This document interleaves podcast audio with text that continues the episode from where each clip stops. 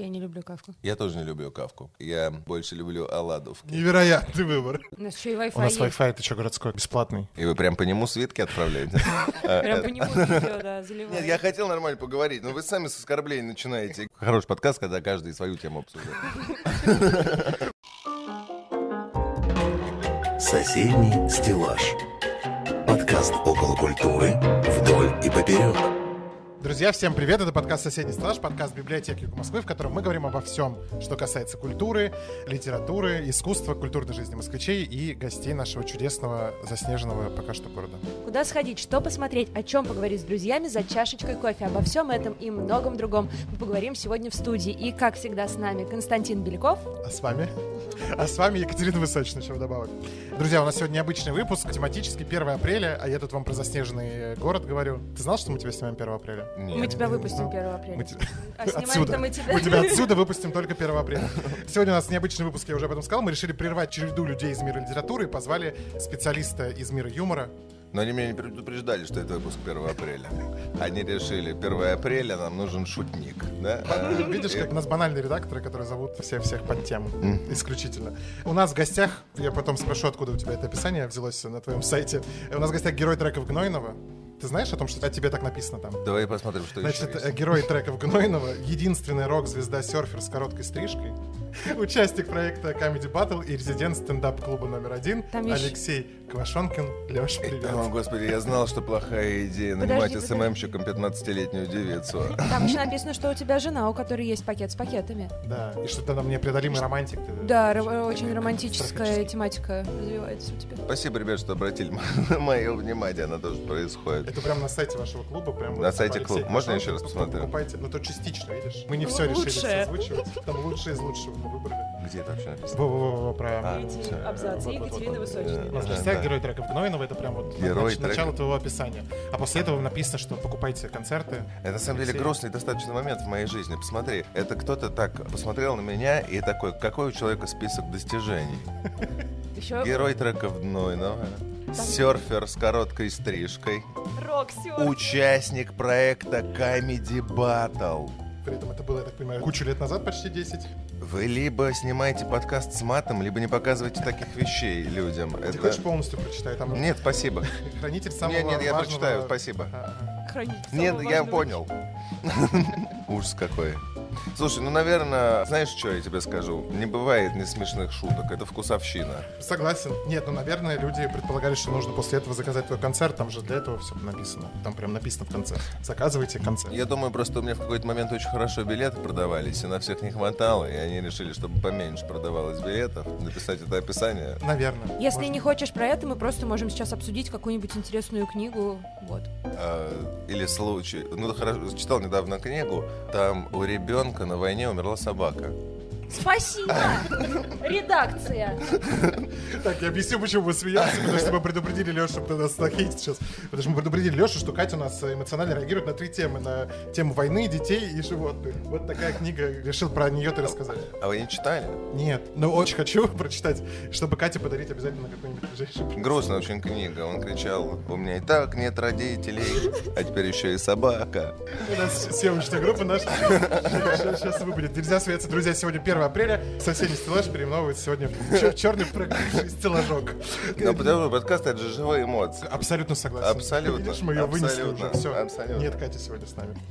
1 апреля сегодня у нас, как оказалось. Скажи, для тебя это профессиональный праздник или тебе вообще плевать на этот день? И зачем его? 1 апреля, как обычно называют? День дурака. Ну нет, день, слушайте, его всегда праздновано называют. День дурака, день смеха, юмора. Ну это уже просто кого не хотят обидеть. День людей. Но ты в целом получил, да, ответ на свой вопрос? Давай еще раз, да? Давай тогда целиком. Если ты не понимаешь ответа, давай заново диалог повторим. Ну хорошо, вы как-то спроси заново. Леш, день 1 апреля для тебя профессиональный праздник? А как еще называют этот день? День дурака. Может, твой профессиональный праздник? Ой, люди, все пойдет сегодня хорошо. Час и следующий будет вот в таком формате проходить. Нет, я хотел нормально поговорить, но вы сами с оскорблений начинаете. Герой треков Гнойного. Лёш, для тебя профессиональный праздник. Давай следующее. Лёх, а ты в целом как думаешь, ты тупой или в целом нормальный вообще? Мы взяли описание с твоего официального сайта. Нам все нужно как-то представить, правильно? Просто понимаешь, обычно мы с Костей... Ребята, у вас библиотека 1 мая, вы коммунисты? Это к ней вопросы назовёт. Скажите, вы коммунисты, может быть? Это проблемный вопрос, но библиотека... Я понимаю, проблемный вопрос. В 21 веке быть коммунистами. Я, кстати, если что... Нет, да понятно, но меня-то зачем ты в самом начале вынес? Обычно мы с ним противостоим. Ты на меня не кричи, я за социализм. Я за социализм. Я считаю, просто неудачная попытка с СССР была. Надо еще неудачная попытка? Еще раз попробовать. Да, да. Ну, конечно, потому что коммунизм — это утопическая идея. Она хорошая, но она ее тяжело реализовать. Это типа 45-й, может, не надо? Ну, ты смотри, сколько раз пытались буржуазную революцию во Франции сделать, прежде чем получилось. Первая французская буржуазная революция, вторая буржуазная революция, третья, четвертая. Оно не готово общество, оно не получается с первого раза. Но потом в результате система вырабатывается. И я так понимаю, что... Что-нибудь получится, это же известный факт. Конечно, вот, например, в Китае же до сих пор социалистическую модель хранят. Ну, пытаются. Ну, грубо говоря, они позаимствовали у России не только социалистическую, но и коррупционную модель. Это им тоже немного мешает. Но они еще модель рыночную экономику позаимствовали. Просто не надо все подряд заимствовать. Надо было бы разбираться, что заимствовать. Что не заимствовать? Не, я тебе просто говорю к тому, что идея-то в целом социализма, не находишь, что она же клевая? Она адекватная, в смысле, если так разбираться и отбрасывать все исторические... С точки зрения доброты человеческой, с точки зрения того, как мы к родственникам относимся, если весь мир — это большая семья, то социализм — это здоровая семья, в которой все друг другу помогают, а не попрекают деньгами и так далее. То есть ты задумайся, на самом деле. Ленин не просто так до сих пор лежит. Ладно, про Ленина я переборщил, но в целом идея такая. Да? А вы хотите библиотеку переименовывать? А то сейчас смотрите. Как переобулась. Она это умеет. У нас тут были гости, которых она в кулуарах хейтит, а потом: как мне понравилось, господи, какой гость. Нет, я официально заявляю, что мне действительно... Ты была не похожа на человека, который хейтит гостей в кулуарах. Я говорила тебе об этом. Гостей ведет по своим подвалам, показывает все, смотрите, как у меня красиво. Но если вдруг вам интересно... То есть ты всех водишь по своим подвалам? Нет, ты был первым. Так, давайте вернемся. У нас есть вообще сценарий, о чем мы должны с тобой поговорить. Стоп, поэтому... сначала хочу официально заявить. Мне действительно не нравится роман Гузель Яхиной «Зулейха открывает глаза». Это так. Но когда я прочитала «Эшелон на Самарканд», я клянусь, я плакала и в подкасте, я плакала и когда читала. Это было круто, и мне это понравилось. И да, так бывает, что одно произведение автора нравится, а второе не нравится. И да, вот такая вот я крыса усатая. Хорошо, тогда наш следующий вопрос. А как тебе Гузель? Очень максимально приятно. Мы таяли здесь. Не получилась шутка. Я шутил про то, что как будто бы, когда она начала рассказывать, ее не спрашивали про это. Я подумал, если ее спросить про это после того, как она ответит, что будет. Они все на монтаже так и сделали. Она просто начала рассказывать еще раз ту же историю. Так, мы вообще, что тебя позвали? Мы вообще-то библиотечный подкаст, но мы же должны тебе как-то объяснить, зачем ты здесь. У нас первый выпуск был с Дашей Касьян. Я не знаю, знаешь ли ты Дашу Касьян, но мы тебе расскажем только Дашу Касьян. Они делают с Женей Коленкиным проект на Ютубе юмористического характера про книги. И тут мы вдруг обнаруживаем, что вы тоже делаете в стендап-клубе №1 «Книжный клуб». И мы, насколько понимаем, что ты был одним из инициаторов всего этого процесса. В общем, занимаешь там важную достаточно роль в организации всей этой истории. А как у вас, учитывая ваш такой формат, который вообще, казалось бы, не про литературу, родилась идея с тем, что вам нужно садиться и обсуждать книги? Да в смысле, почему не про литературу? Ну, я имею в виду, что это же, согласись, что странно для молодежи открывать книжный клуб. Вы ориентируетесь на молодежную аудиторию? Ну, спасибо тебе за молодежь. Спасибо тебе огромное. Мы до 35 все молодежь. О, мы теперь до 35 все молодежь. Пенсионные до 65, до 35 молодежь. Все так. Мы до старости будем в России молодыми. Я согласен. Никогда не постарею. А знаешь, что загуглил я? Средний возраст мужчин в России, оказывается. Смерти или просто мужчин? Типа смерти. Ага. 73 статистика. Но женщин выше, насколько я знаю. Там типа 78. У меня все лучшие друзья к 25 умерли. Я умею расслабить атмосферу. Нет, ладно, давайте. Не, прям все. Ну, давай сейчас не будем погружаться, но... Я просто готова заплакать. Рано, еще рано. Про книжный клуб. Давай в конце подкаста я тебя до слез доведу, чтобы не ждать, пока ты успокоишься, хорошо? Слушай, про книжный клуб, мне кажется, очень логично. Мы начинали с проекта «Пора разбираться», обсуждали новости. Я столкнулся с тем, спустя 60 выпусков, что это здорово и интересно, но маленькие какие-то шуточки, маленькие мысли со временем хочется делать более сложными, облекать. Для этого нужна почва для размышлений. Отсюда, наверное, взялась в целом идея о том, чтобы брать что-то серьезное.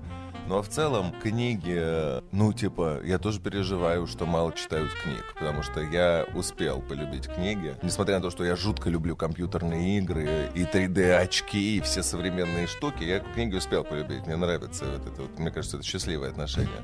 Когда... Как при социализме. Ну бывает вот это вот, знаешь, как бы это отдельный вид кайфа, если ты в метро вытираешь слезы со страницы, потому что очень грустный момент. Если ты хоть пару раз попадал, то ты в любом случае как бы у тебя иногда возникает внутренняя потребность. Uh-huh. Ну и, собственно, я знаю, как книги работают. У нас недавно был выпуск, я рад, что его привлекли, Мартина Эйтона. Джона, он читал. Ну, книжка простая очень, но, собственно, там описан вот этот процесс самообразования, как бы невозможности отказа от самообразования после достижения какого-то определенного уровня. Вот знаешь, я вот у себя очень четко ловлю этот момент в 10-11 классе, когда все разрозненные знания, науки как-то соприкасаются, и ты понимаешь, как этот круг вообще выстроен, как он интересен, и все эти пятна заполнять, и начинаешь сам там ночью что-то читать в интернете, какие-то темы. Ну, вот, грубо говоря, если ты хоть насильно доведешь человека до этого момента, когда он такой, ему интересно стало, все, дальше невозможно, ты дальше уже автоматически становишься умнее, читаешь книги, и даже если ты злой по природе человек, все равно набираешься каких-то знаний, которые тебе не дают действовать неадекватно. И, собственно, проект у нас достаточно лайтовый все-таки пока. Он, несмотря на то, что предпринимает иногда попытки вычленить какие-то серьезные мысли, он все-таки юмористический в первую очередь, и начинать смотреть это можно вообще не зная, что такие книги и так далее, чисто чтобы послушать шутки, посмотреть на чуваков там. У вас мотивация была, когда вы запускались личная только, что вот вы хотите сесть и разобраться, условно говоря, вместе над тем или иным произведением, или вы все-таки продумывали какую-то форматную историю в плане того, что... Вообще стендап-клуб не продумывает форматных историй. Слушай, знаешь, что стендап-клуб? В это с трудом верится, и даже был период, когда пытались все организовать нормально, но вот сейчас в результате у нас снова даже контрактов нету. Настолько деструктуризированное место это, у него нет финансового центра у стендап-клуба. Мне кажется, любую другую корпорацию, вот с тем, сколько там уводили комиков, сколько там что предлагали, любую бы компанию, у которой есть центр, ее бы развалили. Стендап-клуб это все-таки чисто тусовка. И книжный клуб это чисто тусовка. Потому что первый выпуск стендап-клуба вообще не был снят. Это было обсуждение случайно прочтенной книги 4 людьми ночью у малого дома. И вслух читали друг другу вот так? Не, мы просто такие, я читал, и пошли разгонять, и что-то начали хохотать, и пошел весь этот идиотизм накидывать, и такие, давайте снимем. Простите, я так вторглась, я просто смотрю, и мне, ну, так же, как и тебе, у меня видно вот только вот так. Я, наверное, не первый человек, да, который тебе говорит, что ты на Хью Лори похож. Кто такой не первый. Хью Лори? Это доктор Хаус. Мне много кто говорил. Нет, тогда... Хью Лори — это актер, который сыграл доктора Хауса. Тогда первый. Серьезно? Да. Я ему не говорил. Поддержите меня кто-нибудь из читателей. Я думал, Хью Лори — это который играл доцента «Джентльмен Художник». Ладно. Да, мы же тут читаем, а не шутки шутим. Это не моя профессиональная деятельность. Я просто, правда, не знал, кто такой Хью Лори. А когда сказал доктора Хауса, я понял. Ну, слушай, не знаю, в целом, наверное, он красивый. Красивый доктор Хаус, ты как считаешь? Я понятия не имею, как выглядит Хью Лори и кто такой доктор Хаус. Но это сериал про доктора. Тут у вас появилось сейчас? Это сериал про доктора, про американскую клинику, да, который хромой. Знаешь, да, все-таки выпученные глаза на выкате. У меня мама говорит про таких. Так, и что это? Хочешь сказать про это? И что? Ну, скажи. У тебя не на выкате. Нет. А что в целом глазами выпученными? Люди как будто что-то тебя больше хотят, чем ты можешь дать. И ты вот так вот глаза. Сразу в напряге. Я понимаю, что ты уже нашел. Серьезно?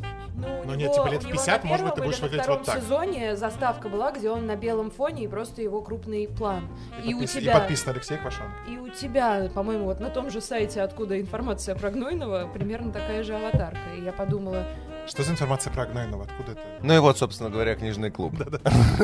Мне кажется, что здорово. Хороший подкаст, когда каждый свою тему обсуждает. У нас обычно, у нас первый раз такой, мы обычно все прям четко идем, мы знаем, куда мы идем.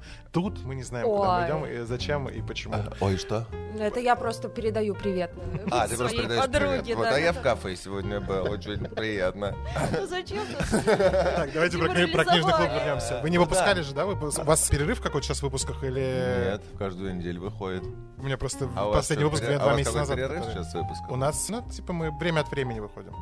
Я не знаю, от какого времени, как мы считаем. Это первый, да, подкаст будет? Вообще, мы все с нуля. Мы все удалили старое, решили, что нужно заново. 1 апреля начнем новый сезон. Да, это прикол у нас такой, Ну, короче, мне, честно говоря, в книжном клубе в первый раз задолго самому, если говорить, ну, то есть не хочется какие-то странные рекламные, но чисто мое отношение, мне нравится и участвовать, мне всегда по кайфу прочитать книгу и посидеть с чуваками, с ними интересно всегда. И мне нравится в целом достаточно и то, что выходит. Я понимаю, что оно сейчас еще преобразуется немножко, мы там додумали кое-что, но как бы, что в процессе. И мне очень нравится, что наконец-то у этого действительно какой-то смысл есть, потому что я действительно, ну я вот уже прочитал, пусть 10 сообщений в Инстаграме, сообщения от каких-то совсем молодых ребят, которые... Совсем молодые, это как? Это 17 лет, 18 лет. И они что-то прочитали, им что-то стало интересно. То есть они не пишут такое: «Алексей, спасибо, благодаря вам мы начали читать». Нам так пишут. Но вот я нам так пишут. Спасибо, было очень интересно. Меня так пишут. Очень приятно. Мы сейчас посмотрим, что под этим выпуском будет, мы тебе скинем. А тебе когда-нибудь писали такое? Кринжую с этой женщиной. К сожалению. У вас один и тот же хейтер. Это ты писала мне, да? Это ты была? А ты мне? Да. Я же вижу, от кого приходит сообщение. Короче. Книжный клуб, возвращаемся. Ну и что? Собственно, я уверен, что кто-то уже начал читать. Смотри, про аудиторию. Вы видите, у вас как реагирует аудитория вообще на этот формат? То, что... В смысле, смотрит, наверное, там пока чуть похуже, чем «Пора разбираться». Сейчас там самый умный комик пикует, его вообще смотрят людей больше намного, чем подписано. Не обижает вас? На канал. Абсолютно нет. Ну, то есть, во-первых, нету людей, которые все-таки смотрят и недовольны. Там, честно говоря, у меня сердце радостью обливается, какая хорошая статистика. Из тех, кто удосужился посмотреть, вот, знаешь, как там на Ютубе, там лайки, дизлайки. Заходил? Ютуб. Мы что, мы мониторим каждый день. В интернете. У нас выпуск выходит, мы потом по телефону прилипает вот так к руке, и мы 2 суток смотрим на динамику видео. Ага, мы же начинаем только. У нас, ну, нам пока это важно. Да-да-да. Ну, просто в библиотеке, я думаю, мало ли у вас тут. У нас еще и Wi-Fi. У нас Wi-Fi, ты что, городской, конечно, бесплатный. Moscow Wi-Fi free. Подключайся. И вы прям по нему свитки отправляете? Прям по нему видео, да, заливаем. При этом прямом смысле заливаем. Подключаешь телефон к Wi-Fi, приматываешь его к голоду. Короче. Ну и, собственно, мне кажется, что... Сейчас сформулирую. Я могу напомнить, о чем мы говорим. Хочешь? Ладно, давайте я проговорю, в чем проблема. Вы кто? Короче... Я просто предполагаю, что тизер выпуска будет просто из моментов, где мы ржем все втроем 15 секунд. Мы дольше смеялись, ты вырежешь много смеха. Конечно. Про книжный клуб и про аудиторию. Вам не обидно, что меньше смотрят, чем другие форматы? Ну, чем другие ваши же форматы. Ну, вообще, по количеству выпусков даже, книжный клуб сейчас самое молодое шоу. Реально, первому выпуску книжного клуба еще полгода не исполнилось. Мне кажется, если вспомнить любой другой формат через полгода, ты такие же цифры и получишь. Ну, то есть это спокойно. А во-вторых, мне кажется, что для той тематики, которую мы выбрали, эти цифры там, и они вполне отражают, мне кажется, действительно количество. То есть я прям вижу, как сложнее книгу ты берешь и как падает людей. Ну, то есть там у выпуск с Гарри Поттером просмотры такие же, как у всех топовых шоу. Гарри Поттера все читали, всем не обломно, всем нравится, всем смешно. Здесь же действительно нужно в теме быть. У нас по пол выпуска уходит на то, чтобы книгу пересказать своими словами. Но это тоже как бы часть юмористического хода, но действительно для того, чтобы... Я понимаю, что есть люди, которые прежде чем прочитают первую книгу, они 15 выпусков посмотрят, ничего не читая, а потом в какой-то момент где-то что-то прочитают. Ну и, собственно, мне просто кажется, что книжный клуб — это, получается, формат такой, что для того, чтобы его снимать, нужно прочитать книгу и собрать друзей, чье мнение для тебя авторитетное. Так это до конца жизни можно делать, и будет не в облом. Ну, то есть, если в других шоу я вижу конец, я не понимаю, как бы, с чего это шоу должно кончиться. Если ты устал его делать, можно год не делать его, а потом так же, как ни в чем не было, начать делать. Потому что ты по факту читаешь книги и обсуждаешь их с друзьями. Это можно не снимать, в конце концов. Ну, то есть, формат, мне кажется, в этом плане самый честный и простой, что может быть. Ну, и все-таки я верю в то, что, как бы, вот сейчас со временем, оно же тоже волновой эффект. После первых 2 выпусков начал читать 5 человек. Сейчас начало там... Этим отчитываются? Ну, мне кажется, что это 0,01% от всех, кто смотрит. Вот, ну, посмотрела выпуск, там в среднем смотрит 600 тысяч человек. Угу. Значит, 60 человек с выпуска подключаются к движухе прочтения. У нас сейчас глаза немного зеленеют при цифре 600 тысяч человек. От зависти имеется в виду. Нет, у нас же тоже, подожди. Мы давно не смеялись, ты просто, 4 добрых минуты отвечал на вопросы, и ни я, ни Костя, ни ты, мы не смеялись. Вопрос нормальный. Сейчас тоже нормальный будет. Как вы книги выбираете? Потому что это какой-то, не знаю... Невероятный выбор. Как это происходит? Это кто-то один задает книгу? Или вы ищете, не знаю, методом тыка ту книгу, которую прочитали все? Я могу тебе рассказать, как конкретно я выбираю книгу и по какому конкретно принципу строится выбор книг в книжном клубе. Ведущий единственную роль выполняет, которую приносит книгу, которую хотел. В зависимости от того, кто ведущий, я отталкиваюсь, кого еще позвать, потому что, может быть, кто-то кого-то хочет, или в целом книга подходит для того, чтобы интересно чье-то мнение конкретно по поводу этой книги. А дальше это и есть суть выбора человека. Я зову там Идрака. Идрак говорит, я хочу такую книгу, зову там такого-то. Кто какую хочет? Вот, например, если бы вдруг позвали мы тебя... теоретическую ситуацию.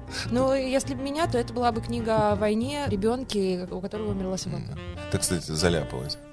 Ничего страшного. Подай за нос.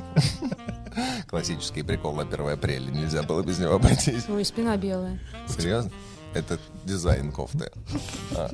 Вернитесь в русло, пожалуйста. Правда белая. А про что ты спросила? Все, книгу выбрали, поняла. В смысле, от гостей зависит. Да, от гостей. А и сам я, честно говоря, пока не брал ни одной книги, которая мне нравится по-настоящему. Была попытка с Бойцовским клубом. Но я считаю, что Бойцовский клуб для своего времени очень интересная книга. Потому что, после того, как появился интернет, идеи крутые стали очень быстро перетирать. Раньше выходила книга с какой-то крутой мыслью, и она и была эталоном этой мысли. А теперь хорошая мысль тиражируется, упрощается максимально и раскидывается везде. И поэтому, конечно, нам в 2020 году, 2021, и вообще в целом я слежу за годами, очень, кажется, это то, что они там говорили, про то, что люди рабы своих вещей, и про отказ от ценностей материальных. У нас уже прям затерта голова этим. Но в целом, в том году, когда она была написана, это такое мощное заявление, типа, вы чем вообще все заняты? И это оказался очень сложный выпуск, потому что оказывается, что мы пока не готовы для действительно глубокого анализа. Нам еще читать и читать. Нашей команде. И мне нравится единственное, что все отдают себе этот отчет. И все свои серьезные мысли высказывают в правильной форме предположений, а не как что-то. Но в целом я верю в то, что это, сколько нужно прочитать книг, чтобы стать критиком? Прочитать и задуматься. Мы же все-таки задумываемся. Мы после каждой книги анализируем. У нас нет такого сухого прочтения. Не пошло и не пошло. Кстати, так интересно. Я сейчас, честно говоря, понял, что читать книги и обсуждать их с кем-то, кто их тоже читал, это вообще другого рода работа. Это вот прям у вас реальная лаборатория. Каждый раз, когда я что-то прочитал, я потом обсуждаю. Если книга хоть немного интересная, то обязательно случаются моменты, когда такой вот это вообще не подумал. Вы вместе начинаете как над научным проектом работать. Мне вот, например, сейчас так понравилось, мы Кафку читали. Я не люблю Кафку. Я тоже не люблю Кафку. Я больше люблю оладушки. Соседний стеллаж. Друзья, мы поговорили о том, что с камеры пишет только полчаса. Благо, что они у нас пишут. Про Кафку мы поговорили. Кафку, да. Мне просто вот очень понравилось в какой-то момент. Я прочитал саму книгу. «Замок» это был. Угу. Я про нее 1000 раз слышал. Слышал отзывы. Естественно, книга необычная. Я загуглил, посмотрел, что пишут аналитики вообще, что написано. Там везде какие-то глубинные, серьезные, какие-то невероятные мысли про то, как все это... И вдруг кто-то под конец книжного клуба, не могу вспомнить кто, то ли Вера Котельникова, то ли Коля Андреев, говорит: ребят, а нет такого, что человек писал книгу, мы там говорим, он умер и не дописал ее, там кто-то пишет из аналитиков про то, сколько бы он там еще вложил, чтобы, если бы он не умер, и кто-то говорит, так он умер за 2 года, через 2 года после того, как бросил ее писать. То есть человек просто писал книгу, и в какой-то момент такой, какой-то отстой, что-то не идет, вообще неинтересно, не буду. И перед смертью другу говорит: сожги, пожалуйста, это дерьмо. Я был нормальным автором, не хочу, чтобы никто это видел. Тот не сжигает.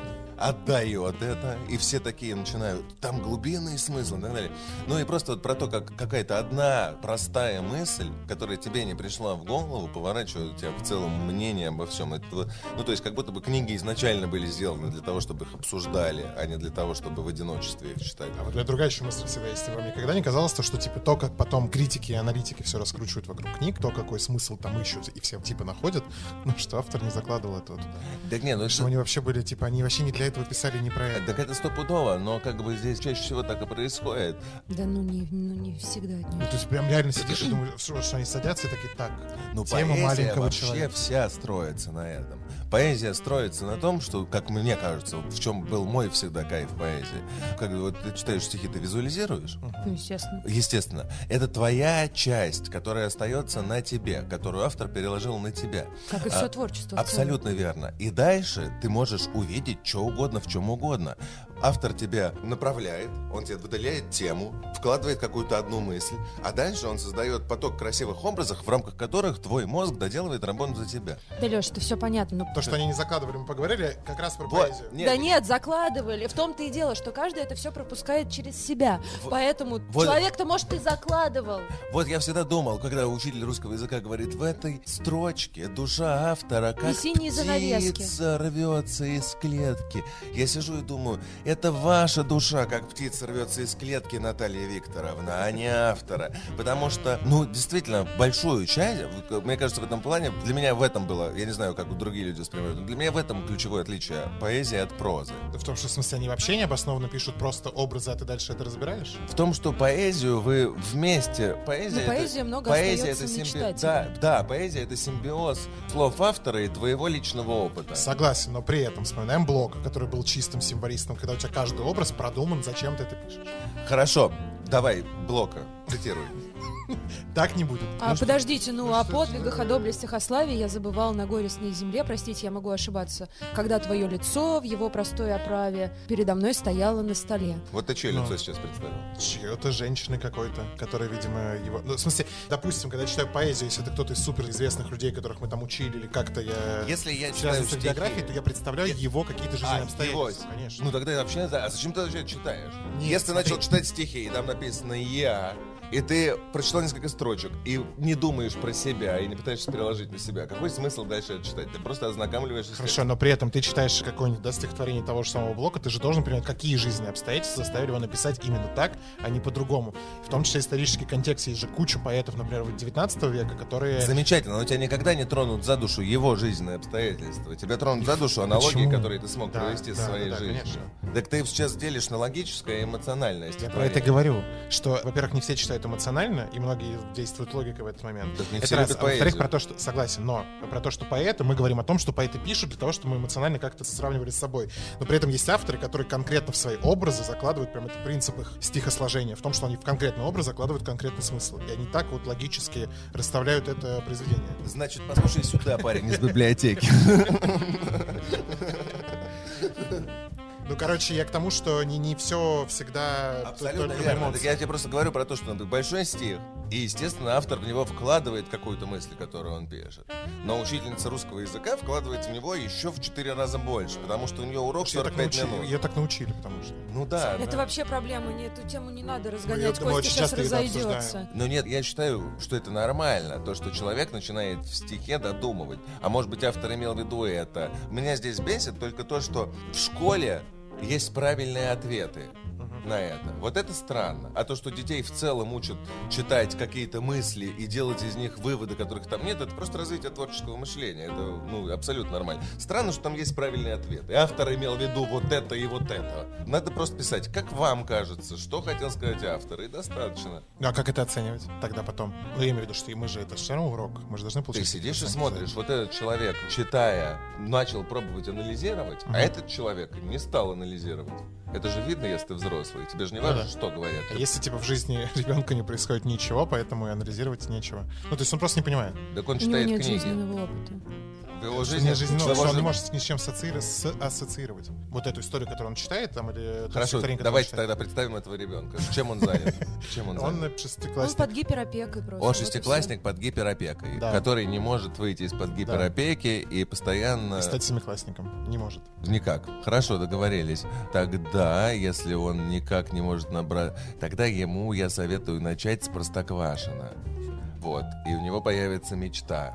Сбежать. Найти кота, да. Собак. Да. Усатого дядьку. Но мечта, она заставит его, она начнет анализировать, как можно сбежать. И он начнет думать, какие мне еще книги нужны. 12 способов избавиться от родителей.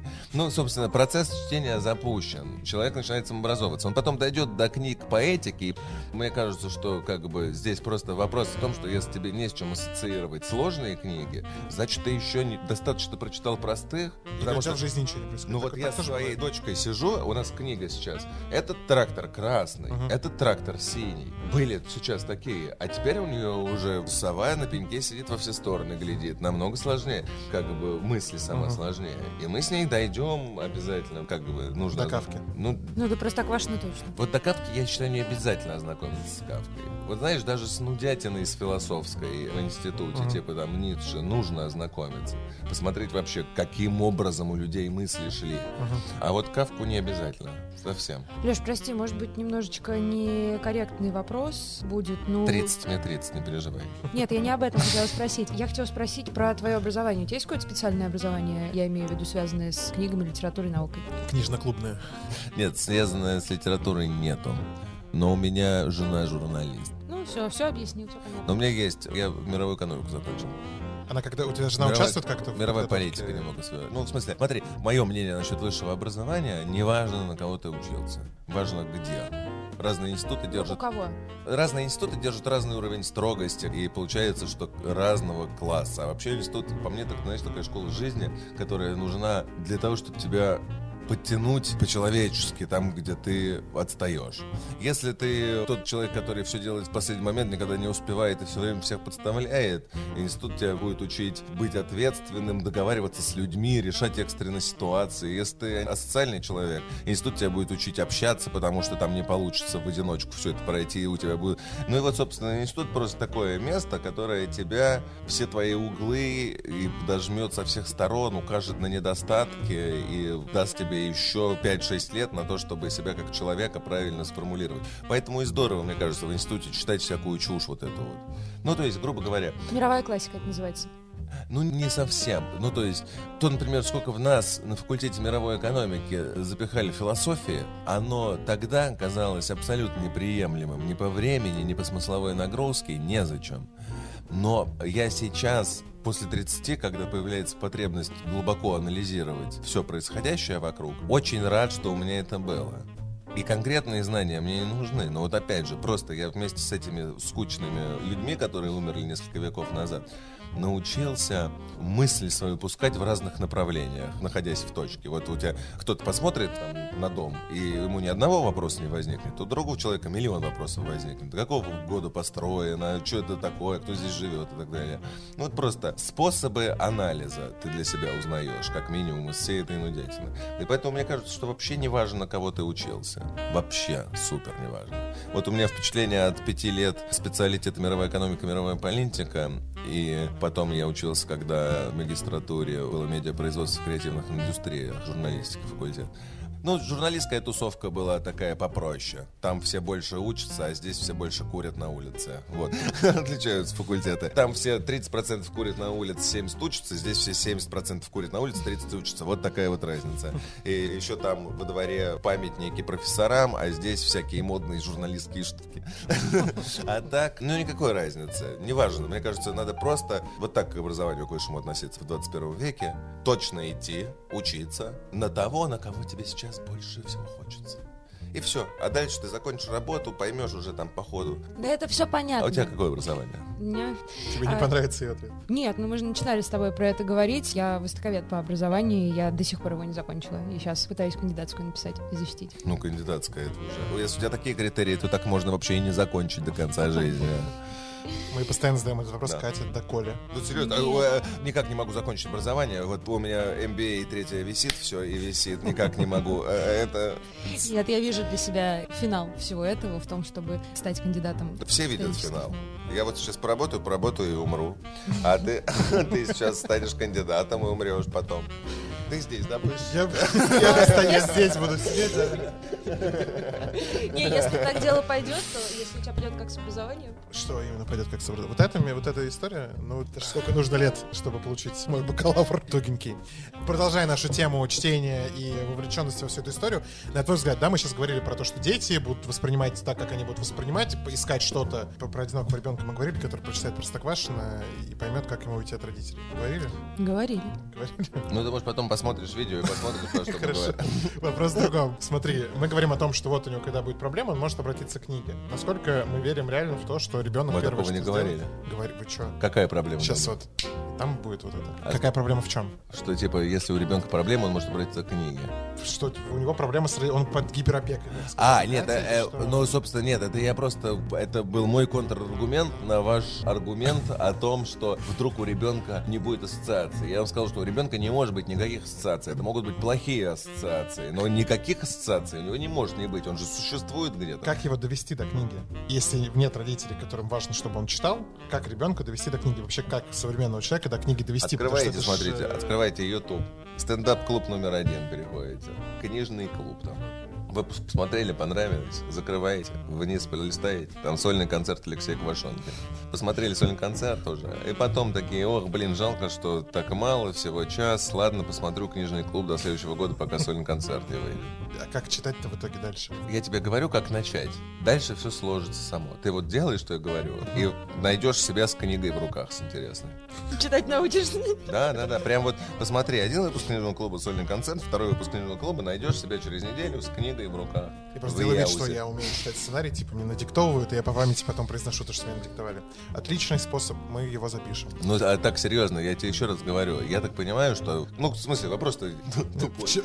Короче, смотри, проблема в другом, то, что куча есть. Сейчас школа, сейчас основная нагрузка на эту... Типа школа должна заставить ребенка читать. Да, и всем плевать на это, потому что никто не в 10 классе не будет адекватно читать Достоевского. Ну, здесь проблема вообще уже у нас в том, как испортили образование. Вы уж меня извините. Я сейчас как старикан начну говорить, но для того, чтобы дети читали, нужны крутые преподаватели. Согласен, либо книги, которые подходят по возрасту. Нет, крутые преподаватели достаточно. От преподавателя зависит, нравится ребенку предмет или не нравится.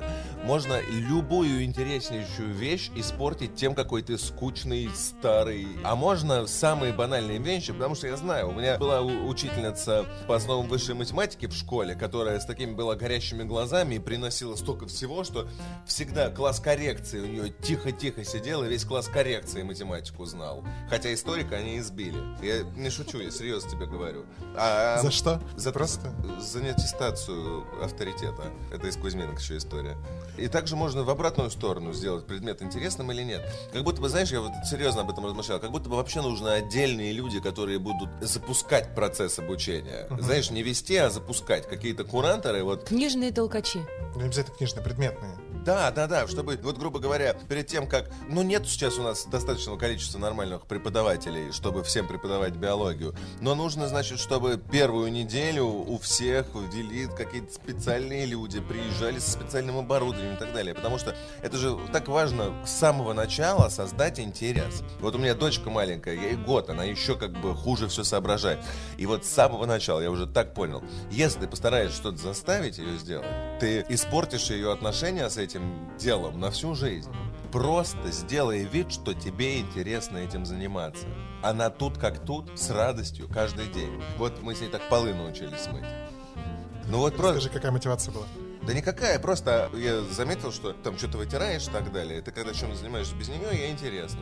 Сейчас она каждый раз, крошка упадет, ребенку 1 год и 2 месяца. Крошка упадет, она идет, берет влажную салфетку, вытаскивает ее, подходит, влажной салфеточкой протирает, идет, выбрасывает. Вообще ничему не даст на полу оставить. Подожди, может быть, твоему отцу не так и нужны были сканы этих книг из исторички, когда ты наживался. Может, он просто, блин, ну хоть посканит сегодня, может, сегодня где лизнет там. Просто история классная. классная, Леша, расскажи ее, пожалуйста. Мне кажется, не знаю, слышали ее, могли ее слышать от тебя или нет. Отреставрирую книгу. Сейчас я отреставрирую. Сейчас я сыну дам. Как бы с 7-летними то же самое. Можно вот так вот сесть и такой, как ты учил литературу, найти книгу интересную. И, ну, можно первую неделю уроков литературы, когда они начинаются в 5 классе, просто читать вслух интересные вещи. Да читать до самого интересного. Ощущение, что я самый плохой в мире учитель литературы. Ты дорвался. Я записываю. Давай. Забыл, что говорил. В этом и была задача. Стоп, ну расскажи эту историю. А то мы ее... Ну, что плохие учителя... Хотя бы сесть, начать читать просто вслух интересные вещи. Что надо заинтересовать изначально. Ну, первые 2 урока литературы прочитаем 80 минут, а концовку, самую интересную развязку, скажи, чтобы дома прочитали. Вот это будет уже первый шаг к тому, что у тебя весь класс будет такой, читать интересно. Они и прочитали дома всего 2 страницы, это было не тяжело, ты их не напугал тем, сколько им читать. И они поняли, как бы, вот этот самый кайф, когда ты узнаешь конец истории. Но так никто не делает. Ты придешь, тебе скажут, страница 37, и мы сейчас запишем, по какой схеме у нас будут рассчитываться четвертные отметки. Ну, такой душнило ты вонючий, конечно, никто не хочет тебя читать. Да, у меня никто. Я не тебе говорил душнило. У меня тексты на арабском, поэтому они маленькие. Это удобно. Это очень удобно, это, да. Это, надо просто на иностранном языке. Литература по образованию, ты, я понимаю, не что... в ту степь пошел, надо было иностранный. Нет, я тебя умоляю, русский язык, литература. Расскажи эту историю про библиотеку и отца. Вдвоем, видимо, я же не знаю ее, и зрители наши не знают ее. Да папа просто, мы были здесь в библиотечном подполье. Там, кстати, очень круто, интересно. Там, во-первых, очень много старых книг у них. В конце 19 века, начало 20-го самого. У вас? Я зрителям сказал, что у нас. Ну, типа, ты говоришь, у них? В библиотеках Юга Москвы. В библиотеках Юга Москвы. А ты кем тут работаешь? У меня очень долго и сложно должен. Я зам генерального директора вообще всей системы. Всей системы? Вообще? Вообще всей системы.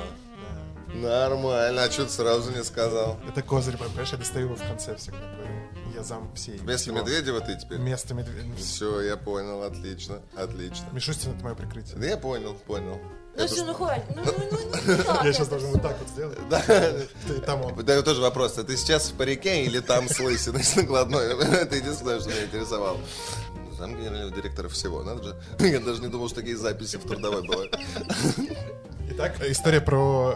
Да, папа работал всегда в исторической библиотеке. И я ему взял какую-то книгу 880 года. И я ее обслюнявил. Зачем? Пока он сканировал переписки Ленина с Марксом, я слюнявил книгу. Да мне было 3 или 4. Соседний стеллаж. Она какая-то мутная, ты бы пожаловался в ГМК или что-нибудь такое, пусть проверят. Нам пишут об этом все, кто смотрит наше шоу, говорят, ведущий у нас бе. Ой, ведущая у нас бе. А ты не понравишься людям в интернете.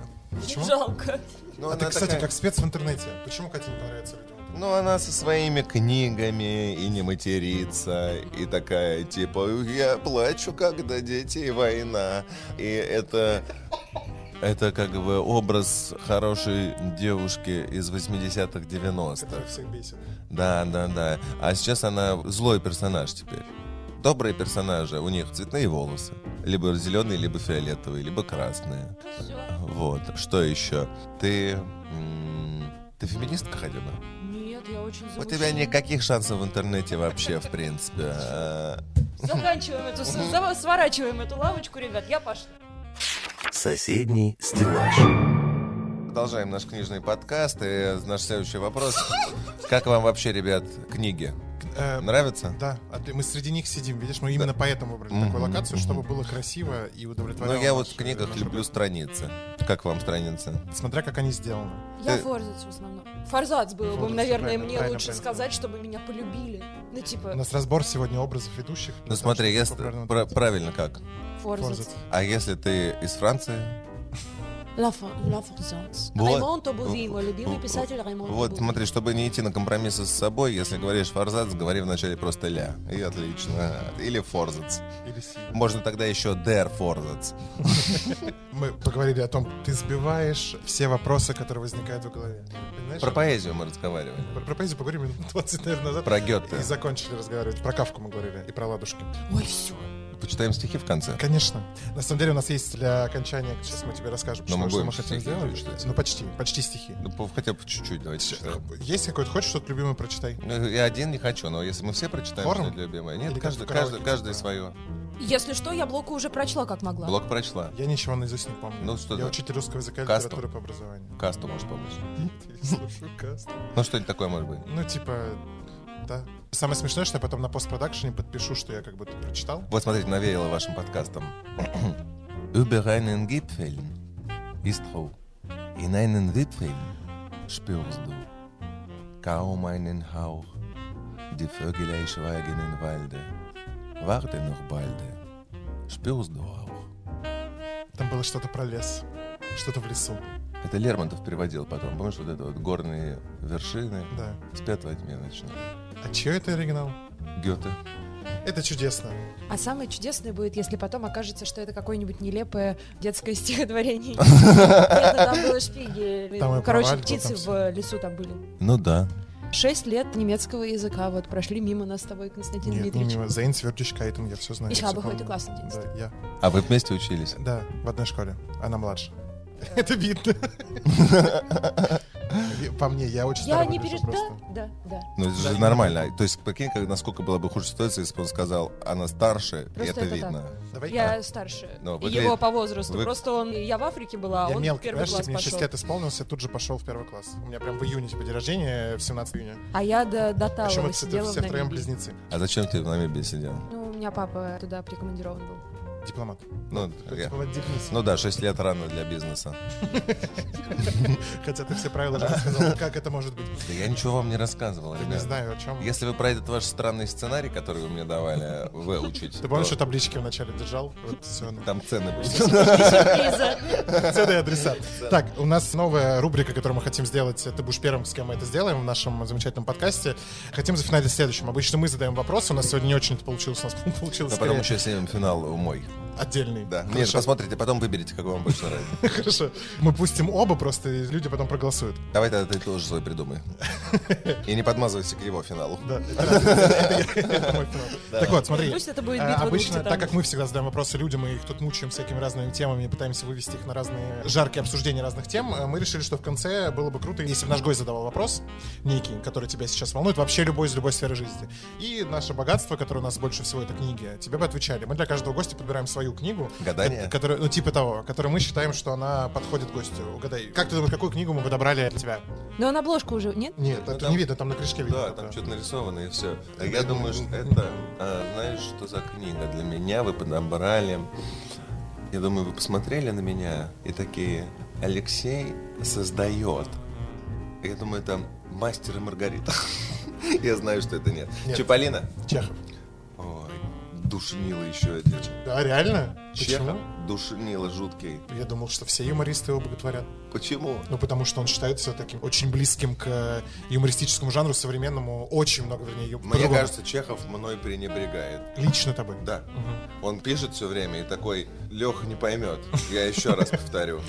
Нет, Леха не понимает. Ты с ним пытался как-то решить этот вопрос? Я пытался, я такой, типа, ну давай, я въехал уже, можно? И он такой: нет, я еще 3 страницы буду то же самое по кругу тебе писать. И потом ты заканчиваешь читать, и ты такой: так это вся мысль? Я это в первую половину понял. Тут больше нет конца. Он такой: нет, я все про это написал, я думал, ты не поймешь. Ну, короче, вот такое мне неприятно. Какой вопрос ты хотел бы задать, тот получит чашку у тебя 1 апреля? Простите, а Зощенко? Чего? Мы всех душнил решили вспомнить. А, понятно. Какой бы вопрос ты хотел задать Чеху? Может, когда ты его поймешь? Ну, серьезно, давайте начнем. Чехов, Зощенко, давай там дальше этот... И Драк. Всех душнил, давайте вспомним.